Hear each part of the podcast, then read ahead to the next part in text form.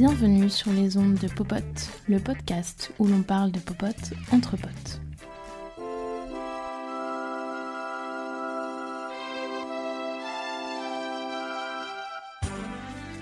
Des fromages des villes et puis des fromages des champs, au lait de chèvres, brebis et vaches, c'est à l'échamp.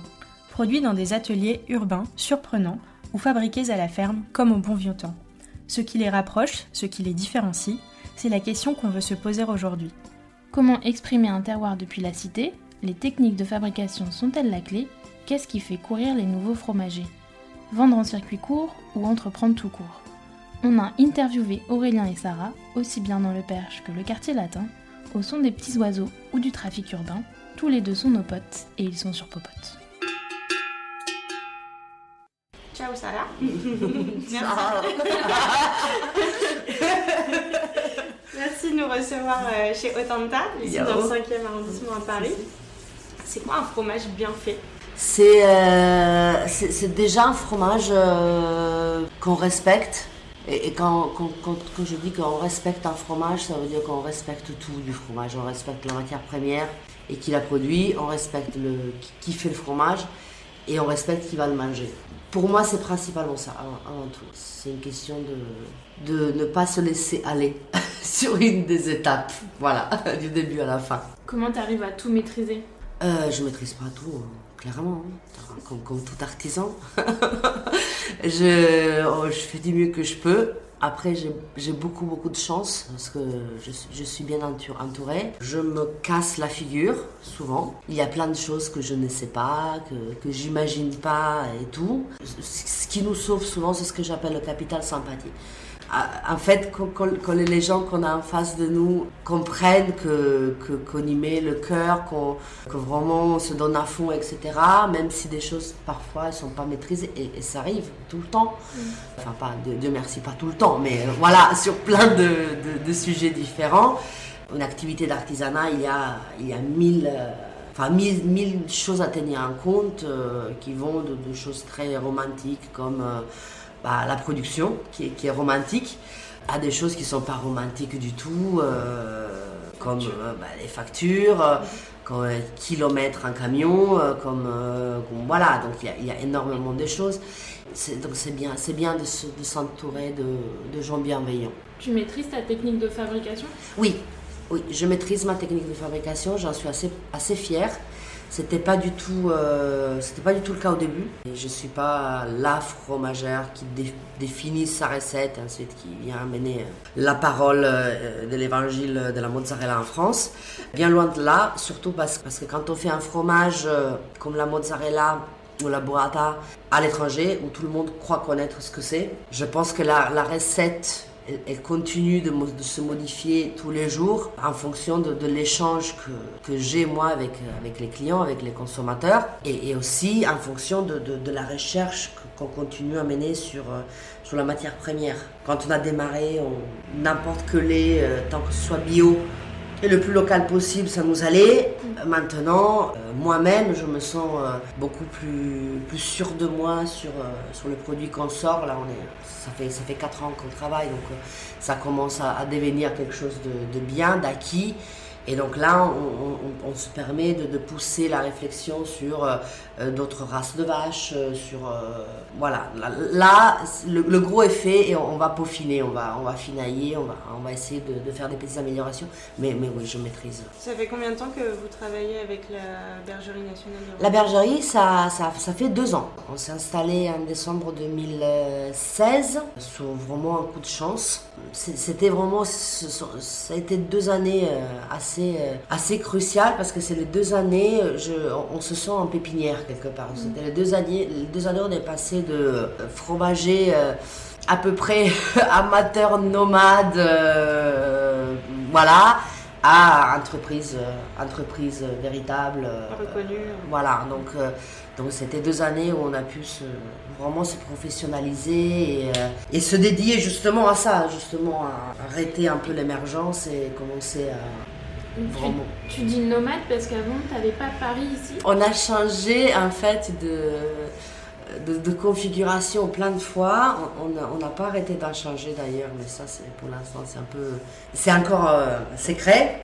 Otanta a suivi une évolution étrange parce que quand, quand, quand j'ai commencé en 2014, j'ai commencé avec rien je savais pas du tout euh, ce que je limite que ce que je j'allais faire euh, j'avais aucune idée parce que c'est pas ton métier de base. de l'impact c'est pas du tout mon métier. Donc c'était une reconversion. Je sentais que ça pouvait être un truc bien. Après c'était malgré tout un pari. Quand je commençais à parler les gens les gens ils me regardaient ils disaient t'es malade mental faire la mozzarella, mais il y a des AOC, tout ça, et tu vas, tu vas te faire exploser et tout. Donc quand j'ai commencé, j'étais, euh, je squattais plus ou moins dans un laboratoire qui faisait des yaourts, donc on faisait travailler la nuit, euh, c'était assez sportif. C'était non, c'était tout ce qu'il y a de plus inconnu, mais dans des conditions de travail absolument incroyables. On était censé rester deux ans, en fin de compte, euh, on nous a plus ou moins mis d'ailleurs au bout de trois mois. À ce moment-là, on était complètement SDF, donc on a fait la mozzarella dans les cuisines de nos clients, euh, chez moi, à la campagne, euh, dans d'autres fromagers. Après, on a, donc on a ouvert la, fromagerie urbaine. Ça, c'était notre premier chez nous, euh, ici à Paris, dans le 5e, tout en ayant déjà commencé à avoir des contacts avec la bergerie nationale. Ça, ça, s'est fait de façon beaucoup plus, plus longue, en fait. Donc, donc non, pendant un an, plus ou moins, on s'est posé à Paris, mais tout en commençant déjà à réfléchir à comment on allait euh, répartir l'activité entre la fromagerie urbaine et euh, l'atelier. Et, tout ça limite en essayant de suivre la demande. Parce que ce qui est assez hallucinant dans notre histoire, c'est que nous, on est complètement euh, zigane, mais on a en face de nous une énorme demande de super chefs, super clients, de super trucs qu'on n'a jamais été voir. Et donc à chaque fois, on est nous obligés de devenir sérieux, de plus en plus sérieux pour répondre aux requêtes très sérieuses de nos clients. C'est assez hallucinant. Et donc, en fait, non, non, mais c'est même, on n'est pas victime. En fait, c'est c'est ça qui fait en sorte que on commence à, se poser des questions. On a eu un client, il nous a commandé 150 euh, kilos de stracciatella par semaine. Avant qu'il nous commande 150 kilos de stracciatella par semaine, on ne savait même pas qu'on savait faire 150 kilos de stracciatella par semaine. Et tu dois être fière quand même, non? Je suis très fière. Je, ah, mais encore une fois, je suis, je suis plutôt fière des gens avec qui je travaille. Après, je suis contente. Euh, on, me dit souvent c'est un beau projet, etc. Il y a des jours où je suis plus fière d'autres. Il y a d'autres jours où je suis plus fatiguée que fière. Euh, mais en tout cas, je, je, suis fière des gens avec qui je travaille, tous gens confondus. Les personnes qui travaillent avec moi chez Otanta, les clients avec qui on travaille depuis trois ans, et, et même au-delà de volume qu'ils commandent, ce qui me rend fière, c'est euh, c'est le fait d'avoir réussi avec certains clients à, faire vraiment comprendre ce qu'on fait et donc à passer outre euh, les idées reçues sur la mozzarella qui est saison, qu'on ne mange qu'avec la tomate ou que doit être comme ci ou comme ça. Donc c'est, ça c'est une fierté, clairement. Si j'avais pas cette fierté-là, j'aurais probablement abandonné il y a trois ans parce que... parce que euh, non, c'est ça, c'est ça qui... Quand, quand tu es un peu fatigué et tout, ça te fait ça te booste, tu recommences de plus belle. Qu'est-ce qui t'a poussé à euh, créer une fromagerie urbaine et pas une fromagerie traditionnelle euh Encore une fois, la nécessité. Parce que donc, euh, comme je vous disais, quand on a, quand on a dû partir de, de l'atelier, on se on avait commencé. Euh, Rambouillet, c'était possible, mais c'était encore loin. Donc moi, c'était, je cherche un endroit pour euh, faire mon fromage, euh, où ce soit pratique, etc., avec du lait et tout. donc Rambouillet, c'était loin, et moi, il me fallait donc tamponner un an entre bah, mon, exode du premier atelier et l'installation chez Rambouillet. Et donc là, parce que tamponner, pourquoi? Parce que j'avais déjà des clients, j'avais déjà malgré tout lancé un peu la pierre dans la mare, donc j'avais aussi peur que quelqu'un plus, plus, riche ou plus, je sais pas, plus, structuré que moi, il, il reprend un peu le bébé à mon mm. absence. Et donc à ce moment-là, je me suis dit, je vais faire la même chose qu'on fait, euh, qu'on fait dans les pouilles, qu'on fait en compagnie. Donc je vais m'installer mon atelier en ville. Ça va être ma vitrine, ça va être mon... Je vais faire un truc tout vitré, tout ouvert, tout que les gens puissent voir. Euh, parce que je fais un, un, produit qui est clivant. Moi, voilà, je suis là. Si les gens, ça les intéresse, ça les interpelle ce que je fais, ben, ils peuvent voir, ils peuvent venir poser la question et ça va être mon, mon investissement communication, quelque part. Donc la fromagerie urbaine, à la base, c'était vraiment ça. Et honnêtement, c'est exactement ce qui s'est passé. Donc c'est Pourquoi tu dis que c'est clivant la mozzarella? Et justement, la, la mozzarella c'est clivant parce que, comme je disais tout à l'heure, c'est étrange, hein, mais c'est déjà, je pense que c'est le fromage le plus consommé en France, ou quelque chose comme ça. Parce que, surtout dans un pays comme la France, où il y a, il y a une vraie culture gastronomique, il y a une culture du, du voyage, de la gastronomie, etc., les gens, n'importe qui, vous prenez une personne quelconque dans la rue, vous lui demandez qu'est-ce que tu penses de, du cheddar, je sais pas, ça se trouve, ils n'en pensent rien du tout, ils savent même pas comment il est fait. Mais tout le monde a une opinion sur la mozzarella. Et pas une opinion genre j'aime, j'aime pas. Eux, ils savent. Surtout à Paris. Les Parisiens, ils savent On La rigole mo- parce que nous, on est... la mozzarella.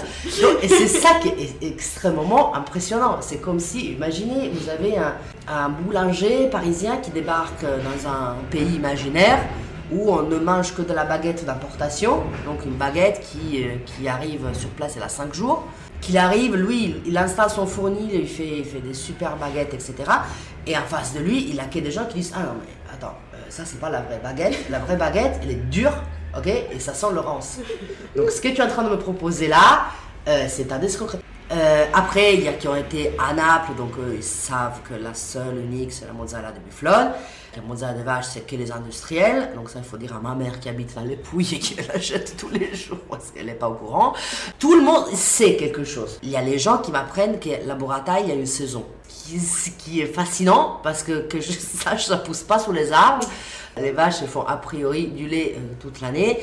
Mais pas- pourquoi? Parce qu'ils ont leur fromager de confiance qui, lui, euh, le grossiste italien lui a dit que la burrata, c'est pas la saison. Pourquoi? Parce que le grossiste italien, euh, ça l'embête de à- importer, de transporter que des, petites quantités de burrata l'hiver.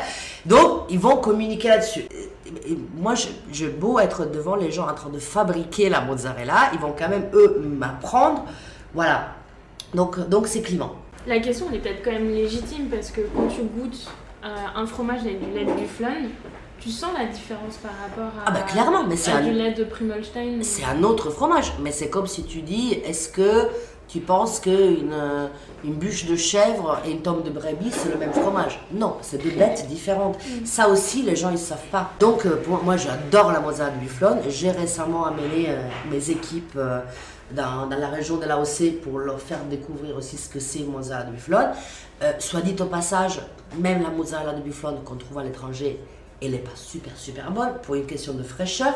Donc euh, ça encore ça revient. Et, quand je discute avec mes collègues qui font de la mozzarella de bufflone en Campanie, ils me confirment qu'ils travaillent différemment un produit fait pour être mangé en Italie et un produit fait pour être mangé à l'étranger.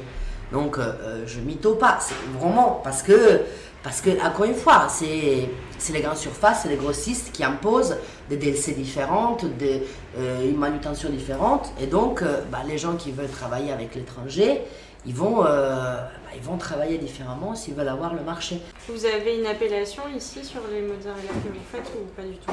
Non, mozzarella de Sarah, bah ouais, je suis en bio. Euh, on est membre du Collège culinaire de France. J'ai pas fait la démarche du Made in Paris. Euh, Pourquoi? Je sais pas, c'est bien si ça, si ça donne envie à d'autres gens de se mettre à faire de l'alimentation en ville, c'est cool, honnête, clairement, parce qu'il y en a besoin. Il faut vraiment rentrer, si, si on veut faire du Made in Paris, tout est Made in Paris. Le sushi d'en face, il est Made in Paris aussi. Qu'est-ce que ça veut dire? Donc, euh, est-ce que quand on parle du Made in Paris, il faut tenir compte de la provenance de toute la matière première? Et dans ce cas, rien n'est made in Paris, sauf le miel euh, de l'opéra et euh, quelques, quelques potagers verticales, donc quelques champignonneries. Euh, je tiens plus à, à parler de, de produits locaux, de produits régionaux, régionaux parce que c'est là que je m'embête, ou d'autres s'embêtent pas, que je m'embête à trouver des matières premières vraiment dans la région, et Dieu sait s'il n'y en a pas. Il n'y a pas d'élevage bio en Ile-de-France, à part euh, la bergerie nationale et deux ou trois qui se battent en duel.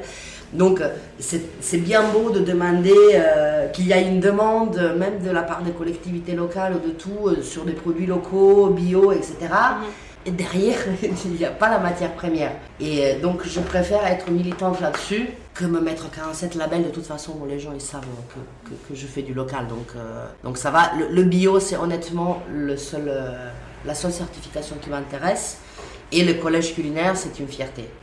d'y faire partie. Ça donne accès à des restaurateurs, à des- Euh, en termes d'excellence. euh, Alors, figure-toi que c'est même pas ça. C'est-à-dire que je pense que je je suis pas sûre d'avoir acquéri de nouveaux clients parce que je suis membre du collège culinaire. Mais la fierté de l'aide, c'est que c'est, une organisation où, c'est bizarre, mais c'est les chefs superstars ou pas superstars qui disent, grosso modo, nous, sans le producteur, on n'est rien.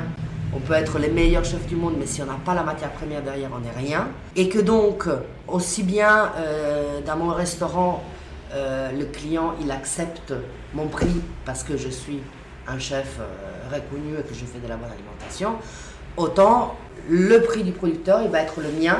Donc je ne vais pas négocier le producteur, je ne vais pas lui imposer euh, de me fournir des produits standards, je ne veux pas lui demander des choses si c'est pas la saison. Et derrière, c'est à moi, restaurateur, de faire le dernier kilomètre avec le client final.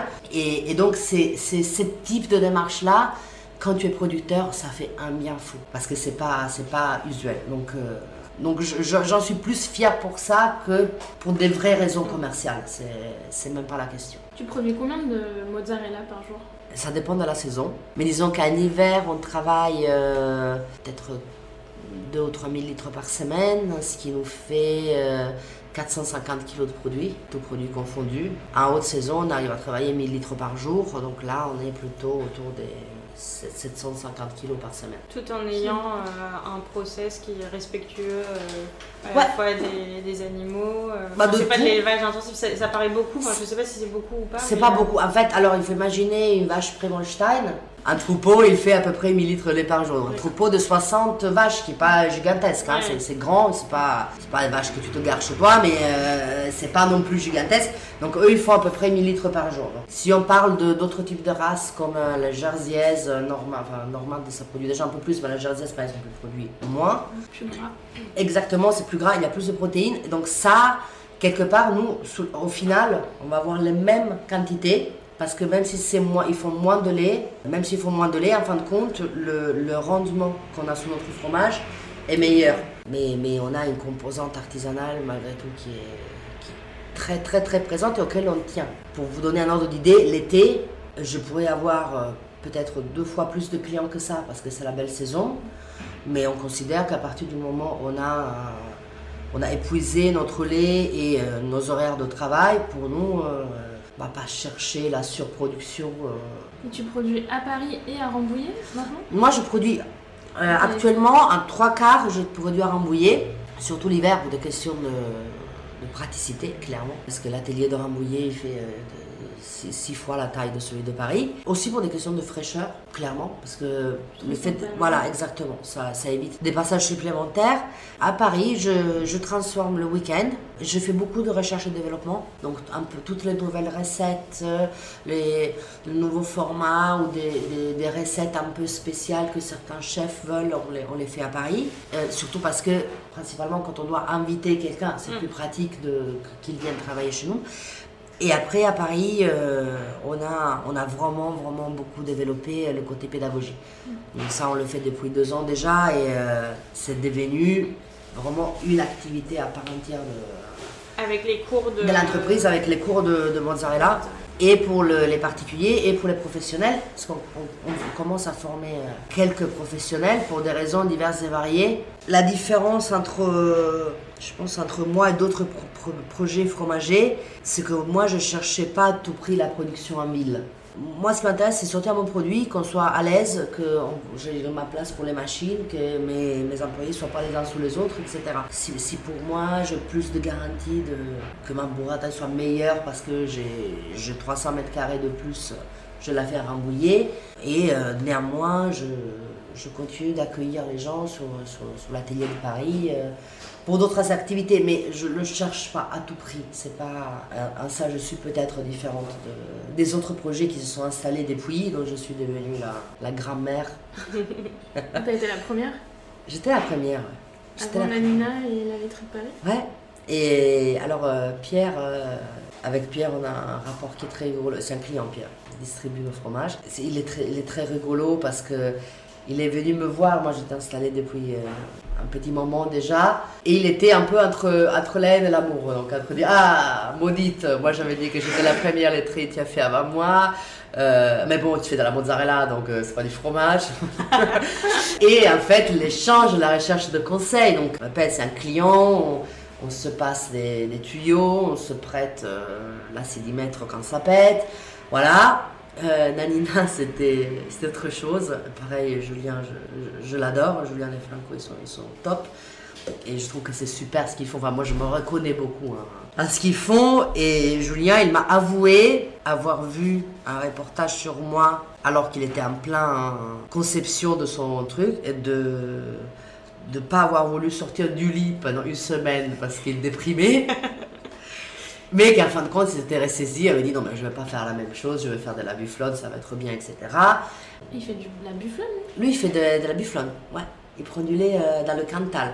Donc c'est pour ça que je dis, je, je m'y reconnais beaucoup. Le fait qu'on commence à être nombreux, à la fois en ville et en région, mine de rien, si on s'entend bien, et honnêtement, il n'y a pas de raison, parce que chacun de nous, il fait des choses très différentes, c'est tellement euh, agréable de dire, quoi qu'il advienne, je sais que, j'appelle quelqu'un, euh, et euh, il, va me dépanner ou je peux lui donner, enfin lui demander un coup de main voilà.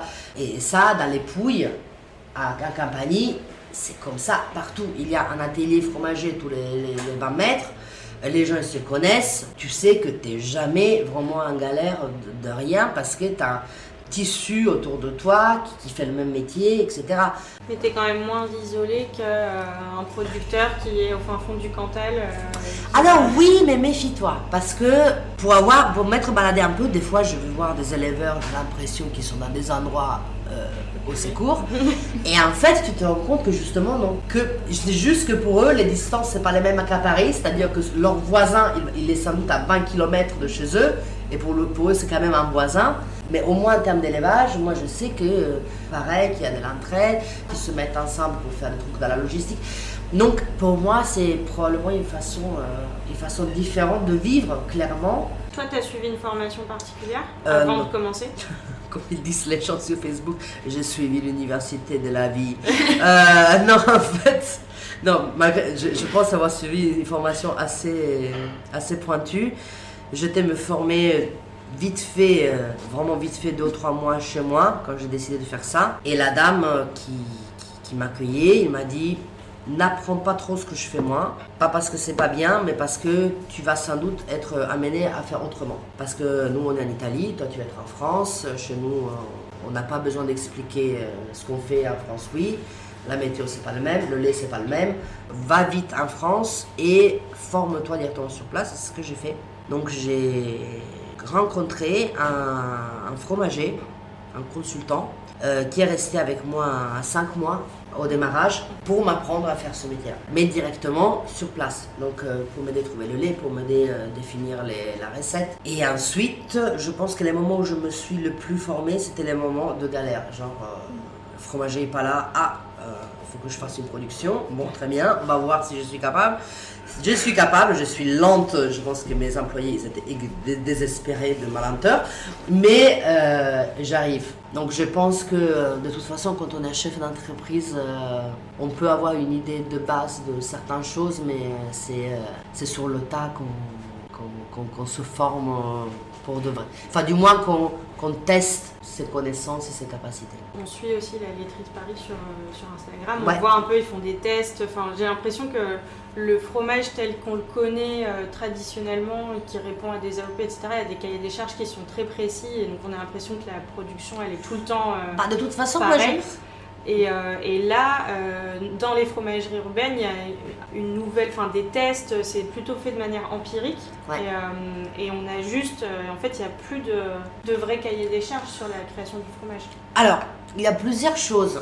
Je pense que fromagerie urbaine comme fromagerie italienne en France, à partir du moment de toute façon où on sort de l'AOC parce qu'on ne pourra jamais l'avoir et qu'on qu'on assume ça, on gagne une grande liberté. C'est-à-dire qu'à partir de ce moment-là, On va pas être AOC, donc ils vont nous dire qu'on fait, fait, du faux fromage, si tu veux. Du fromage. Euh, bien, du fromage, voilà. Mais euh, à partir de là, bon, on est libre, si tu veux. Je fais moins de tests, je fais moins de burrata farci, je fais moins. Voilà, déjà parce que euh, moi, j'en suis encore à, en amont. Moi, je suis encore à redonner ces lettres de noblesse à une mozzarella qui est juste maltraitée, qui est la mozzarella de vache. Je travaille, on, travaille depuis trois ans sur voilà, sortir le meilleur produit possible, euh, vraiment faire des allers-retours avec les clients qu'on a depuis tout le temps pour comprendre qu'est-ce qu'on peut améliorer, comment on peut faire, machin, etc. Euh, pour aller dans le sens du goût français, parce que après, euh, si je voulais faire un truc au goût italien, je l'aurais fait en Italie, d'accord? Je pars de mon fromage et je vais vous donner des idées de comment euh, bah, l'apprécier euh, avec autre chose que la tomate euh, au mois de juillet ou, soit dit en passant, c'est le moment où la mozzarella elle est la plus mauvaise. L'été, c'est vraiment, c'est vraiment pas le moment où le fromage il est au top de sa forme. Bah, c'est moins gras, il y a moins de protéines, c'est beaucoup plus aqueux, ça dépend aussi bon, de la météo clairement.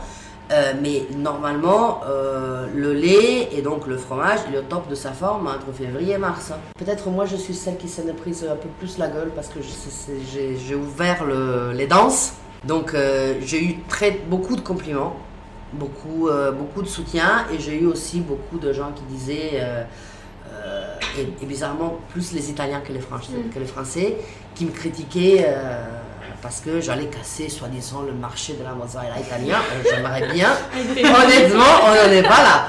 Euh, clairement, ça se saurait. Euh, ou parce que j'allais faire un truc un peu hybride, voilà, parce que tu comprends, la burrata, le lait, ça a le goût de terroir des pouilles, de rien du tout, parce qu'il y a les côtes à laitières, donc en été, dans les pouilles, on a du lait de Roumanie. pareil, Julien, tout le monde sait comment c'est la mozzarella de Bufflone. Donc, euh, la, une, une qui vit au Cantal, c'est pas une bufflone qui vit en Campanie. Mhm. Donc, il y aura clairement des différences au niveau du lait. Mais euh, punaise, apprécie le fait que, que, la démarche, en fait. que le gars, il est en train de s'embêter à aller trouver du lait de buffle français pour essayer de raccourcir les machins et maîtriser la filière, etc. Mais fiche-lui la paix et mange cette mozzarella. Elle est meilleure de ce que, euh, soi-disant, des labels qui, qui a un mois. Voilà, euh, donc, euh, mais on le sait, mais c'est un pari. Après, euh, si, on veut, si on fait ce métier-là, on, on, sait qu'on doit faire face à ça. Tu as des critiques, mais enfin, sur ton cœur de métier, tu as, non, clairement, clairement, plus de demandes que ce que tu peux Clairement, clairement. Mais sur la R&D, enfin, sur la recherche et développement, oui. en fait, toi, tu es investi au niveau de la matière première. Oui, donc en fait, ce qu'on qu'on a commencé à faire depuis deux mois, c'est d'aller voir d'autres élevages en Ile-de-France, les rares qu'il y a, à la recherche justement d'un complément de lait euh, euh, de, de, races, différentes. Donc d'essayer de maintenant de pousser un peu plus le, euh, travail sur, sur la recherche de, races fromagères et pas de races laitières. Voilà. Et avec ça, on n'est on pas, c'est pas une question ni de maltraitance animale ni rien. Je pense que les, les, vaches de la bergerie nationale, elles sont tout le monde voudrait être une vache de la bergerie nationale, honnêtement. Euh, moi, la première, mais euh, c'est vraiment après une question de bon, là c'est bon, on a compris, on a nos process, etc. Et voilà, on va chercher euh, le petit plus, le petit truc en plus qui, va encore améliorer le projet. Bon, après, j'ai accepté de faire une burrata à la truffe cette année, contrainte avec la force. parce que, voilà, Boîte à la truffe, tout le monde connaît la boîte à la truffe, bien sûr. Il faut savoir que les boîtes à la truffe, ah, partout, elles sont faites avec ce qu'on appelle une crema tartufata, qui est un mélange de fromage, de champignons divers et variés. Euh, il y a de l'huile à fond la caisse et ça pète. Moi, je refuse de, toutes mes forces de faire ça. Donc, on a fait une burrata 100% mélano avec la truffe en infusion, qui se trouve être au goût beaucoup plus délicat, mais que je trouve bon. C'est le produit qui me, qui me pose le plus de problèmes. Parce que les gens m'écrivent, hein, oui, mais c'est à la truffe, mais ça pète pas. Euh, si ça pète, c'est pas tout à fait normal, normal.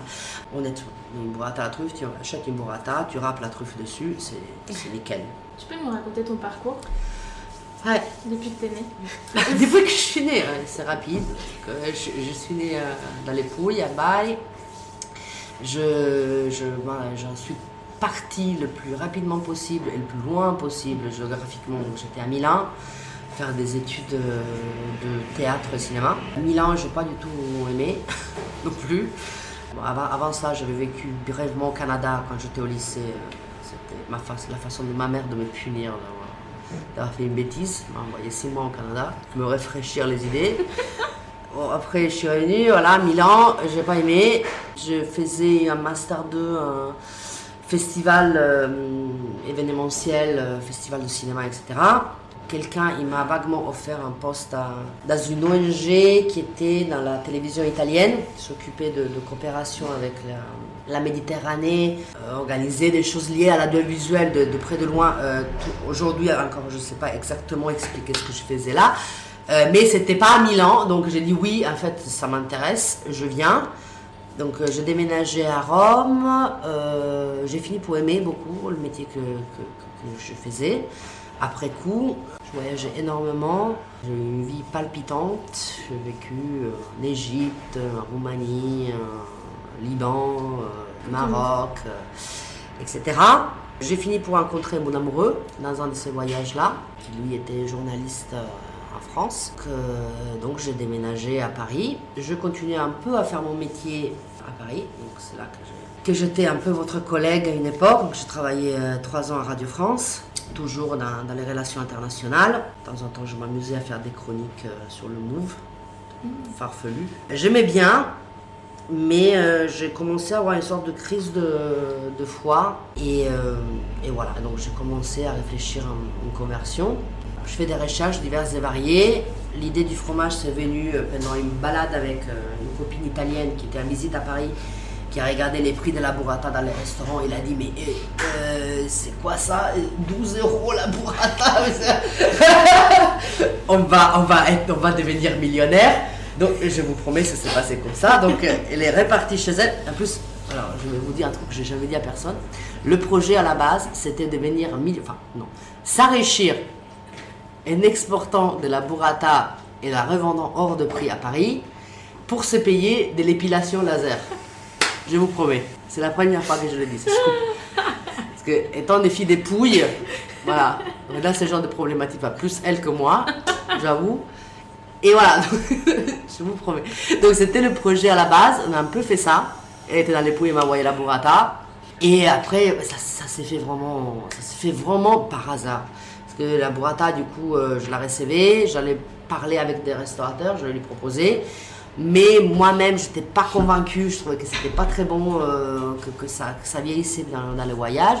Et euh, entre-temps, je, lisais, après je parlais avec des gens qui voulaient installer une fromagerie pour faire de la mozzarella en Hollande, donc je dis, bah, tiens, c'est mon idée. Voilà, donc ça s'est fait, ça fait vraiment comme ça. Limite, sans, sans du tout savoir vers je pense que par rapport au projet de Julien et de, de Pierre, moi j'étais mais complètement au radar. On est des miraculés. Autanta, c'est miraculé. On est debout euh, parce qu'on s'est rattrapé le coup après, mais parce que moi, j'avais aucune idée de ce que je faisais. Mais ça, c'était aussi le, travail, mon, job avant, parce que je, gérais des projets. Donc, mon objectif, c'était aller demander à la Commission européenne beaucoup d'argent pour financer des projets de coopération. mais concrètement, dans le détail, j'avais strictement aucune idée de en quoi consistait ce que j'étais en train de leur vendre. Et donc mon métier c'était de, trouver un moyen de monter quand même un projet, même si je ne maîtrisais pas du tout à la base euh, les métiers individuels. Donc je pense que c'est un peu le métier du chef d'entreprise malgré tout ça. Avoir une vision générale, la capacité de, repérer des gens qui vont pouvoir, euh, eux, mener leur petit bout de chemin pour, faire en sorte que, le projet se mette en place. Entrepreneur, artisan, maman, tu dois pas beaucoup dormir? Je dors pas beaucoup. Je dors de mieux en mieux, en revanche. C'est-à-dire que je pense que plus ça va, plus on prend aussi. Euh, devient blasé sur certains choses. Au début, tu dors, tu dors pas parce que tu tellement, es angoissé. es angoissé pour les sous, es angoissé par les trucs, es angoissé parce que le client t'a dit, es angoissé pour l'avenir, etc. Et à force de, dépasser des, rochers et tout, tu finis pour euh, au moins avoir euh, une sorte de zénitude vis-à-vis de toi-même, en disant, il y a une de mes employées, on avait, je sais plus, une galère sur quoi l'autre jour, elle est là depuis le début, elle disait, bah, de toute façon, depuis que je suis là, Autanta, c'est toujours sorti. Ça m'a vraiment fait plaisir parce que c'est vrai. Donc on dort pas beaucoup, mais on dort mieux.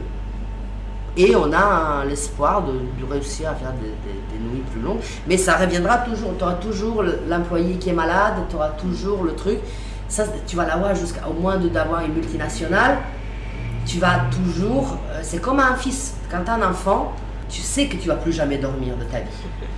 Avant parce qu'il fait pas ses nuits, et après parce qu'il va rentrer à 3h du matin péter, et ensuite euh, parce que tu vas t'inquiéter de sa vie et des, petits-enfants, etc.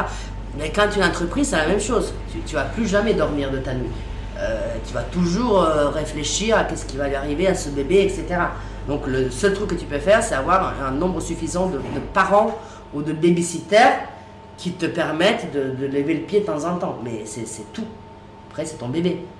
T'as toujours envie de faire ça jusqu'à la fin de tes jours Ah vache, ça dépend. Hein. Tu me poserais la question il y a, il y a une demi-heure quand je suis que ma pompe n'était pas arrivée. Euh, j'ai envie de te dire euh, que les pauses déjeuner à Radio France c'était cool quand même.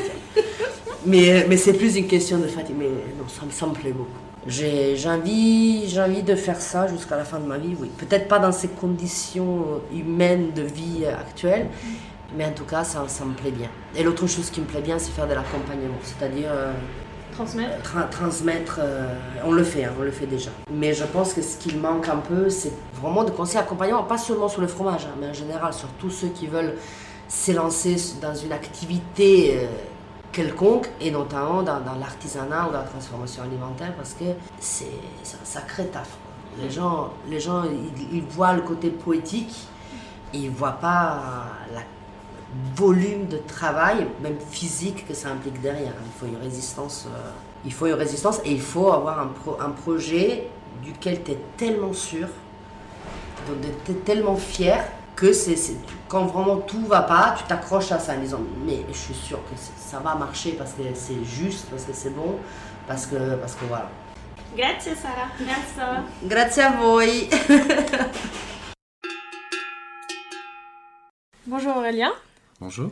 Merci de nous recevoir à la ferme des Cabrioles dans le Perche. C'est quoi un fromage bien fait? Déjà, un fromage bien fait, ça part d'un lait qui est de bonne qualité, déjà, je pense. Des chèvres en bonne santé, bah, des chèvres de race peu commune, on va dire. Exotique Oui. bah, un troupeau bien entretenu, euh, une façon de faire qui Enfin, on respecte euh, des façons, euh, on dire, ancestrales. traditionnelles. Voilà, traditionnelles. Un affinage bien respecté. C'est dur comme question, fromage bien fait, parce que... Euh, c'est subjectif, quoi, parce que tout le monde n'a pas les mêmes goûts. Mais... Comment tu fais du fromage euh, à la ferme des cabrioles On part du lait, donc on traite les chèvres une par une. Le lait part de la salle de traite, il va direction la fromagerie. Donc à la fromagerie, on met du ferment. Nous, on utilise la pression industrielle parce que... Enfin, du ferment industriel, pardon. Parce que le ferment industriel, c'est vrai qu'on a un cahier qui est plus stable. On attend à peu près une heure, après on met de la présure. On attend donc après 24 heures, le temps que le cahier se forme. Au bout de 24 heures, on a un cahier euh, qui ressemble un peu à du flan. Mhm. Et donc après, on, prend le cahier, on, moule à la louche. on, moule, on moule les fromages, donc différents types de fromages, des, des crottins, des bûches, des petits cœurs, euh, des carrés. on fait, toutes les formes. Toutes les formes. Et euh, voilà, on attend 24 heures encore que le fromage s'égoutte. Au bout de 24 heures, on démoule chaque fromage on les met sur, sur des grilles et voilà, on les laisse égoutter tranquillement avant de les mettre au haloir. Ça, c'est l'affinage Voilà, donc après, euh, on a l'affinage qui débute et qui dure à peu près une semaine. Voilà, au bout d'une semaine, on a à peu près des fromages euh, mi-secs qu'on vend sur les marchés et dans les biocopes, entre autres. En général, les fromages que tu vends, ils ont une semaine d'affinage Souvent, oui. Bah, c'est ce que les clients préfèrent. Hein. Les fromages voilà, mi-secs, c'est celui qui a un peu de goût, parce que c'est vrai quand c'est frais, ça n'a pas encore beaucoup de goût. Et euh, voilà, après, on fait des fromages plus secs. Il y en a qui aiment bien aussi quand... Euh, ça goûte le savon. ouais, quand c'est quand faut le, faut, faut, faut, le casser au marteau, mais voilà. Et vous en proposez aussi des fromages plus affinés, enfin plus, d'une semaine ah, bah, ah, oui, après, voilà, 15 jours, 3 semaines, après, on a différents stades. Tout à l'heure, tu parlais de ferment industriel. Ça te permet de mieux maîtriser les bactéries euh, que tu insères dans ton fromage, d'un point de vue sanitaire. Vous, est-ce que vous faites des, un traitement spécifique euh, vis-à-vis de votre lait, des, des contrôles ou, euh, comment, comment vous gérez cette partie-là? Bah, on, a, on a deux contrôles par an et voilà, ils contrôlent l'hygiène des locaux, on explique comment on, fabrique les fromages. Après, nous aussi, on fait des contrôles de lait et de fromage indépendamment de ça. C'est pas obligatoire, mais on a choisi de le faire pour, voilà, au cas où on fait ça de temps en temps.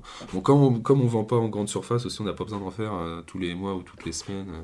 Mais bon, je pense que nous, ici, il y a quand même moins de risques et de problèmes que quand c'est de l'industriel. Hein. Parce que tu sais que tes chèvres, elles sont en bonne santé. Bah voilà, enfin, l'alimentation, puis de toute façon, on voit si une chèvre qui a un problème, de toute façon, on, le lait, on le garde pas et on prend aucun risque. voilà, quand elle est en bonne santé, il n'y a pas de raison qu'il y ait des problèmes avec le lait. Et comment Marine, elle a appris à faire du fromage? Eh bien, comme moi, on est parti six mois en Lot-et-Garonne, dans un élevage euh, en bio aussi, où ils, ont, ils avaient une cinquantaine de chèvres et une vingtaine de brebis, et du coup, on a tout fait avec eux, la traite, le foin, euh, les mises bas, les fromages, les marchés. Donc voilà, on était en immersion chez eux, et du coup, on a, découvert le métier, le mode de vie d'éleveur de, chèvres, et voilà, c'est là où on a appris à faire, enfin en tout cas leur façon de faire des fromages. Et c'est vrai qu'en faisant ça, on trouve que c'est vrai que nos fromages ressemblent un peu à, à leur fromage. Pourtant, ils sont en Lot-et-Garonne en Normandie, mais euh, il y a des similitudes, et c'est vrai qu'on est des fromages, nous, enfin, on trouve qu'ils sont pas identiques aux autres fromages de, Normandie. Ils sont presque plus proches de leurs fromages à eux qui sont faits en Lot-et-Garonne. Donc c'est plus la technique de fabrication et de gestion de l'exploitation qui ferait le, bah, le fromage que le terroir Faut croire. Ça, toi, c'était pas une vocation en fait de faire du fromage? Pas du tout. Alors à la base, j'aime pas le fromage déjà. voilà. Ça a évolué euh, Ma compagne adore le fromage. Moi, je suis pas fromage. Oui, ah bah je dis j'aime pas le fromage. Bon, ça passe le fromage de, de vache euh, quand il est fondu chaud, ça passe. Et fromage de chef, j'aime bien, voilà, le fromage de chef, ça, c'est pas trop fort. Mais moi, c'est vrai que c'est plus les. Enfin voilà, je fais ce métier parce que j'aime surtout les animaux, donc euh, j'aime bien étudier, leur comportement, quoi. Chaque chef a son caractère. D'ailleurs, dans l'étape, tu nous expliquais que t'attachais beaucoup d'importance à ce qu'elles sortent. Euh, donc le bio, c'est pas juste. Euh, c'est aussi une façon d'élever qui est différente par rapport à l'industriel. Alors le bio, je sais pas, mais de toute façon, nous, on s'est mis en bio parce que c'est vrai que le bio, c'est voilà, connu et reconnu. Et bon, c'est une gage de minimum de qualité, je pense, parce qu'il y a des contrôles, donc heureusement. Mais je sais que nous, même si on n'était pas en bio, on ferait exactement de la même façon. on, les sortirait, on n'écornerait pas, on respecterait les saisons, voilà, on ferait de la même façon. Mais après, bon, voilà, les bio, ça permet aussi, les clients, ils voient, c'est marqué bio, donc euh, ça rassure. Puis bon, c'est du bio fermier, quoi, c'est pas du bio industriel non plus. C'est comme, limite comme si tes chefs, c'est tes animaux de compagnie, enfin, t'as, l'air super proche d'elles, tu fais attention. Ah oui, bah. si elles veulent pas sortir, euh, tu les Ouais, bah c'est.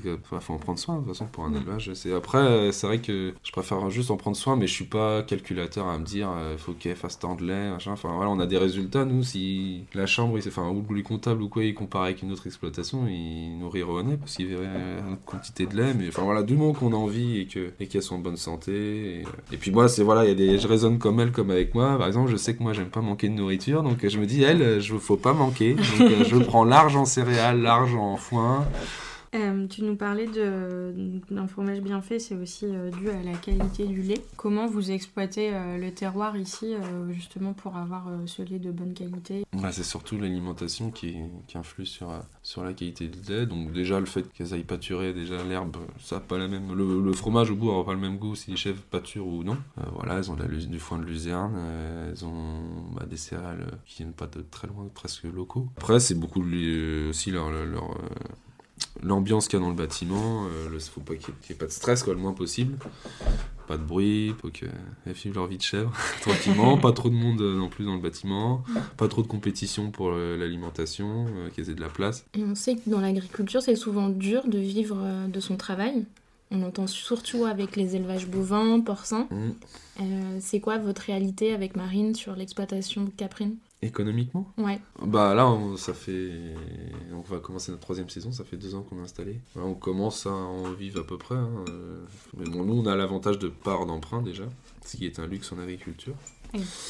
Parce que vous êtes dans le réseau euh, Terre de Liens Euh, non. enfin, oui et non. C'est bon, déjà, on, est en location, donc déjà, ça permet de pas emprunter pour s'installer. Voilà, on commence à être connu un petit peu dans le coin. Euh, voilà, on va en région parisienne aussi. parce que c'est vrai que si on vendait que localement, je pense qu'on aurait beaucoup de mal à, tout écouler. on veut pas non plus faire un gros chiffre d'affaires. Voilà, voilà, ça sert à tirer sur le troupeau pour avoir un gros chiffre si de l'autre côté on dépense euh, pas pour du veto pour, pour d'autres choses. Donc voilà on essaye de pas avoir trop, trop de charges et avoir un chiffre normal sans, sans, sans, stresser dans tous les sens. Et voilà donc on se plaint pas. On n'est pas prêt de mettre de l'argent en Suisse mais, euh... c'est pas le but. Nous ça va on je pense pour la moyenne des agriculteurs on... le, but c'est voilà, d'avoir un speed chacun et l'équivalent et puis ça nous suffit pour vivre quoi. tu vends à des restaurateurs?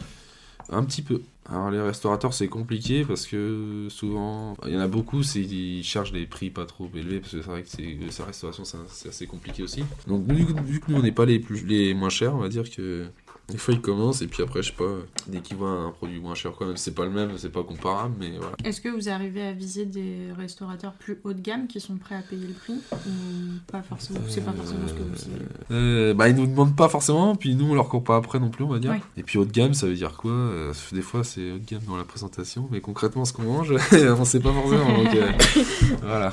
J'irai pas plus loin. Et donc, euh, tout à l'heure, on parlait du, du rythme, enfin du cycle annuel là, de l'exploitation et de la fromagerie. Donc, à part euh, la période de lactation où vous pouvez produire du fromage, le reste de l'année, enfin en tout cas au moins pendant l'hiver, vous vivez sur euh, ce que vous avez produit pendant l'année, quoi. C'est ça. On essaie de mettre assez de côté. On produit de mars à novembre à peu près. Le compte en banque, voilà, il fluctue. Des fois, la, la banquière, elle appelle en septembre, elle dit Oh là, faut placer et tout. on lui dit Détends-toi. Dans trois mois, ça va fondre comme neige au soleil. Donc, euh, ça ne sert à rien de s'affoler. Tu prends des vacances parfois? Là, on a pris nos premières vacances. On est parti une semaine à Guérande euh, au mois de décembre. Pas l'idéal au mois de décembre à Guérande, mais au moins ça permet de décrocher un peu. Tu sais, il y en a des agriculteurs pendant 10 ans, ils partent pas. Donc, euh, mm. c'est notre métier, mais il faut savoir un peu changer, changer de disque et parler d'autre chose. Est-ce que tu peux nous raconter ton parcours? Je suis né le 14 janvier 1993 à Versailles. Euh, voilà, fait collège, lycée. Donc en lycée, j'étais à Montigny-de-Bretonneux. En économique et sociale. Tu étais en filière générale. Voilà, filière générale. Euh, à cette époque-là, je voulais être soit gendarme ou pilote de ligne. Euh, j'aimais bien ces domaines-là. Après l'armée, j'ai vite vu que c'était pas, c'était pas être pour moi parce que suis aperçu que j'étais très accroché à la liberté et que j'aimais pas trop la hiérarchie. les profs, dès qu'ils ont du pouvoir, ça, ça m'énerve. Donc... De l'autorité Ouais, de l'autorité, j'aimais pas trop l'autorité. Après, du coup, j'ai commencé du droit à la fac de Saint-Quentin en Yvelines. Euh, et c'était une catastrophe, le droit. J'ai dit, oh là là, la frise de tronche, le code civil qui épaissit tous les ans, c'est pas pour moi ça. J'ai eu trois mois et après j'ai fait jardinier pour me dire, bah, je vais travailler. J'ai jamais bossé de ma vie, donc faut bien que je bosse un jour. Euh, voilà, puis je mets des sous de côté, donc j'ai fait jardinier. Parce que plus, euh, c'est pour travailler dehors, donc moi je vais être dehors, hein, je peux être dans un bureau, donc voilà, c'est bien. Voilà. Et puis après, on, m'a parlé du BTS gestion et protection de la nature. Donc ce BTS, je l'ai fait à Nogent-sur-Vernisson. Donc le but, c'était, enfin voilà, j'avais dans l'idée de faire pourquoi pas technicien de l'environnement, donc travailler dans un parc naturel ou des réserves naturelles, donc toujours dehors. Hein, et puis, euh, euh, donc euh, j'ai fait ce BTS, c'est là que j'ai rencontré ma compagne, Marine. Les deux, on a fini le BTS et du coup après on s'est dit bah voilà, on finit le BTS et maintenant on fait quoi? Alors bosser avec un BTS c'est compliqué parce qu'il faut au moins faire une licence pro derrière ou quelque chose ou un master parce qu'un BTS bah, ça vaut pas grand chose maintenant. technicien de l'environnement c'était compliqué parce qu'il y a c'est un, un, concours mais il y a 1000 1500 personnes sur le truc, pour 10 postes, euh, c'est tous les 3 ans le concours. C'est comme plein de secteurs comme ça. Hein, et donc on s'est dit, on a, en fait, on a un diplôme agricole en fait. Même si on n'avait rien vu d'agricole pratiquement dans notre euh, diplôme, on a dit, bah en fait, c'est ministère de l'Agriculture, donc on a le droit d'être dans l'installation européenne. Donc on s'est dit, bah, oh, bah, pourquoi pas faire euh, des fruits rouges, faire de la confiture ou du maraîchage. Puis après, ma compagne m'a dit, bah, pourquoi pas des chefs, pourquoi pas avoir des chefs dans notre ferme, et puis un âne, et puis, ah, des chefs, oui, voilà. c'est comme ça, comme deux franciliens qui pas grand chose. Oh, bah, on rêvait là. on se dit, bah, pour savoir ce que c'est, quand même, il faudrait peut-être euh, bosser dans une ferme et puis pour voir si ça nous plaît. C'est la famille Noulian, euh, en lot Ils ont voilà, une ferme bio. Et du coup, on est resté 6 mois chez eux. Et après, j'ai dit à ma compagne, euh, j'ai dit, bah, t'as l'impression de bosser, toi? Elle m'a dit, non. Bah moi non plus. Enfin, pourtant on travaillait, hein, on faisait tout, mais voilà, quand on travaille mais qu'on n'a pas le patron derrière ou la pression ou quoi, euh, qu'on fait, sait ce qu'on a à faire, qu'on le fait sans pression quoi. Pas la pendule toutes les 10 minutes, bah c'est que c'est bon je pense. Voilà, on apprend, on est revenu en région parisienne et là après on a contacté plein de... Parce que notre idée c'est de s'installer en Ile-de-France. Hein. En Ile-de-France il y a à peu près 10 élevages pour 11 millions d'habitants, élevages de chèvres, dont 3 en bio. Et c'était très compliqué, on a contacté des communes, des mairies, pour savoir s'il n'y a pas des petits terrains. Euh, on, rêvait à l'époque, hein. Faut 5 ou 6 hectares euh, pour s'installer, voulait pas nous aider, et on n'a jamais trouvé. Et du coup, après, on a essayé de s'installer euh, sur la commune de Bonnefoy, dans l'Orne.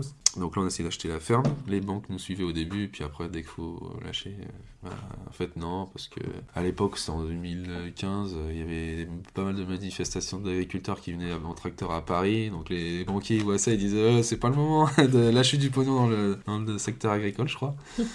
À la limite, heureusement qu'on a pas eu ce prêt, parce qu'après, voilà, on a trouvé cette ferme qui était en, liquidation, qui appartenait à Terre de Liens. Et du coup, on a tout fait pour essayer de s'installer. Et pendant en 2016, du coup, début 2016, moi euh, aussi, enfin, en même temps, je cherchais des fermes ferme, j'ai travaillé deux mois dans une exploitation intensive en élevage de chèvres dans Lyon. Et c'est là que j'ai en même temps, je me suis dit, je travaillais là pour garder la main des chèvres, hein, pour les garder. Voilà, ça faisait deux ans que j'avais pas fait de mise bas ou quoi, donc c'est pour les garder la main puis mettre des sous un peu de côté encore. Et c'est là que j'ai vu comment était l'industriel. Enfin, et voilà, ça m'a bien convaincu de pas faire ça et de faire plutôt du bio. Et donc voilà, on est arrivé ici en décembre 2016 euh, dans cette ferme. Il y avait 30 chèvres, il y avait un tracteur. Euh, maintenant, après, c'est faut vendre après maintenant. Faut vivre.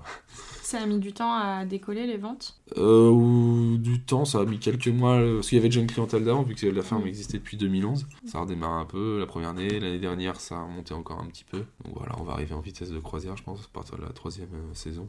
Bon, ça a été quand même plus rapide de, prendre que si on était parti de, de rien. Quoi. Ouais. T'as toujours pas l'impression de travailler? Euh, J'ai pas, alors, je sais pas, j'ai pas de bulletin de salaire aussi, donc c'est, c'est comme en fait, je sais pas, enfin c'est dans ma famille, le travail physique ça a pas toujours été considéré comme un travail. Nous, le vrai travail dans la famille, c'est plutôt le travail intellectuel, plus que le travail physique qui était, euh, qui était le mieux perçu, quoi, je pense. Et voilà, quand on fait la filière générale, c'est, on y va pas pour euh, scier des planches ou taper des clous, on y va plutôt pour faire de la philosophie, faire de l'économie. Et là, on travaille. Alors que moi, ce travail-là, ça, bon, j'aime bien, hein, c'est, c'est, enfin, c'est bien de se cultiver, voilà, c'est important.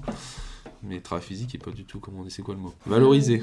Sauf que tu peux dire à tes parents que tu es chef d'entreprise. Oui, bah là ça va mieux quand on dit ça. Je suis chef de, chef de moi. Mais tu crées de la valeur. Mm. Voilà, c'est ça qui est important pour moi aussi, c'est pas trader ou euh, pour, euh, je pas, c'est pas du flanc quoi. Euh, ce qu'on fait, c'est quelque chose de concret. C'est on part d'un élevage avec des animaux et à la fin on a un produit fini qu'on peut toucher. On gère tous les stades aussi, de la production à la commercialisation. Donc c'est plutôt gratifiant comme métier. Et... Tu dois le faire longtemps. C'est compliqué comme question. Moi, pourquoi pas? Ma compagne, euh, c'est plus compliqué parce qu'elle, elle venait du. Elle, elle, elle, vivait à Franconville. Et donc, ici, c'est la campagne. et donc, voilà, l'hiver, c'est assez compliqué. Les contraintes viennent, plutôt du mode de vie, quoi. C'est vrai qu'il est un peu. Pour faut garder le moral, quoi, des fois. À ton avis, c'est quoi euh, l'avenir de, de la production de fromage? Puisqu'on voit qu'il y a beaucoup de. notamment des zones euh, AOP qui sont désertées parce que la population, elle est vieillissante et il faut renouveler, en fait, la génération de producteurs de fromage. Vous le faites, ça a été un petit peu par hasard, je dirais, puisque c'est en cherchant que vous avez trouvé ça.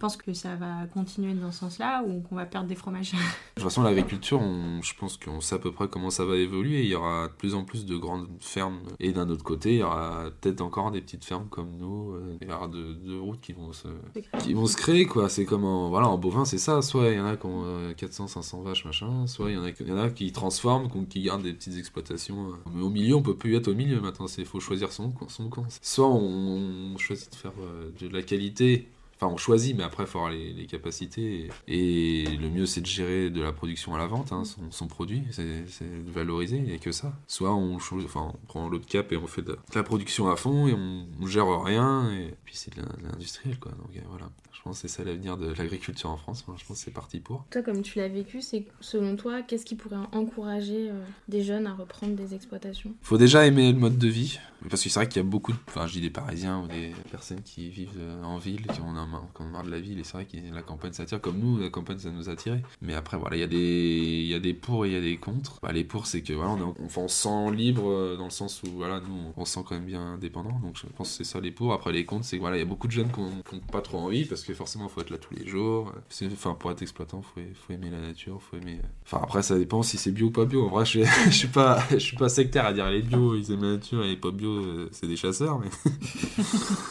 Mais voilà, c'est compliqué. Le métier de fromager, c'est un métier de, de transmission. D'ailleurs c'est comme ça que vous avez appris euh, le métier avec euh, Marine. Comment toi tu euh, tu t'attaches à transmettre aussi ton savoir et ton savoir-faire? Transmettre, nous ça fait que deux ans qu'on est installé, donc on a, on a plutôt pour l'instant copié, enfin on s'est inspiré de façon de faire, même si on fait pas exactement comme on nous a appris, mais bah, on, apprend encore des choses tous les jours, on fait encore beaucoup de bêtises quand on produit. Ou... Moi je me sens pas trop agriculteur encore, enfin je sais pas pourquoi, mais c'est je suis ni agriculteur ni enfin éleveur pour moi je suis je sais pas. Je travaille pas. voilà c'est ça je travaille pas déjà. Parce que je suis peut-être je suis pas né dedans aussi il y a une question de légitimité tu veux dire? Est-ce que est-ce qu'il faut être fils d'agriculteur pour se sentir agriculteur ou être né dans une ferme? Je sais pas mais nous enfin là on est on va dire on est agriculteur 2.0 faire de la compta faut faire de la paperasse. Nous j'ai bien internet et tout c'est ça l'avantage par rapport a aux, on va dire, aux anciens agriculteurs c'est que nous ça il y a pas de problème. Mais par contre euh, voilà faire de la soudure euh, de la grosse soudure faire faire voilà des gros travaux travaux, les anciens ils savent faire que nous, comme on n'est pas né dedans, il y a plein de choses que je sais pas faire. Il y avait quelqu'un qui m'avait tout transmis, peut-être que je me sentirais plus agriculteur, enfin surtout paysan. Mais des vrais paysans en France, il n'y en a plus beaucoup qui, voilà, qui gèrent tout, vraiment tout de leur exploitation de A à Z. Enfin, c'est le vrai paysan, c'est c'est, il passe ta vie. Quoi. Nous, c'est vrai qu'on n'est pas dans cette optique de passer notre vie euh, et notre santé à, à ce, ce, métier-là. On n'est pas dans cette euh, philosophie-là. On, fait, c'est, on le fait pour en vivre, mais on vit pas pour le faire. Quoi. Pas un métier passion. c'est pas un métier pas. C'est vrai que bah, un métier passion, je pense, c'est qu'on pourrait faire que ça et on, se cassera en deux pour, euh, pour son, son métier. Est-ce que je me casserai en deux pour mon élevage? C'est une, bonne, bonne question, c'est vrai. Mais bon, je sais pas non plus ce que je ferais si je faisais pas ça. Mais... Tu pas tombé dans la potion quand t'étais petit. non, non. Est-ce que tu connais le concept des laiteries urbaines? Notamment à Paris, je pense qu'il y en a ailleurs. Il y a de quelques fromageries qui fabriquent leur fromage sur place qui collectent du lait euh, aux alentours et euh, notamment en, région parisienne. Et ensuite, ils produisent euh, bah, intramuros et ils vendent directement leur, leur fromage bah, dans la partie boutique en circuit court. Qu'est-ce que tu en penses Je pense que c'est plutôt bien. C'est vaut mieux que ça soit ça que Lactalis. Hein. On va dire si le lait est acheté à un bon prix, que c'est transformé en des méthodes pas, enfin voilà, pas trop industrielles et que c'est vendu localement et que tout le monde est content du début à la fin, voilà, que c'est au niveau local moi je pense que c'est plutôt une, bonne initiative. Si les producteurs n'ont pas les moyens de transformer et qu'il y a quelqu'un qui le fait pour eux et qu'à la fin on sort un bon, un bon produit, je pense que c'est. Tu, tu serais prêt à vendre ton lait par exemple Bah non, parce que j'ai une fromagerie. non, je préfère le transformer. Bah non. Le mieux, je pense, le plus gratifiant, c'est de gérer son produit euh, entièrement. Soi-même. Merci Aurélien. Merci Aurélien. merci à vous.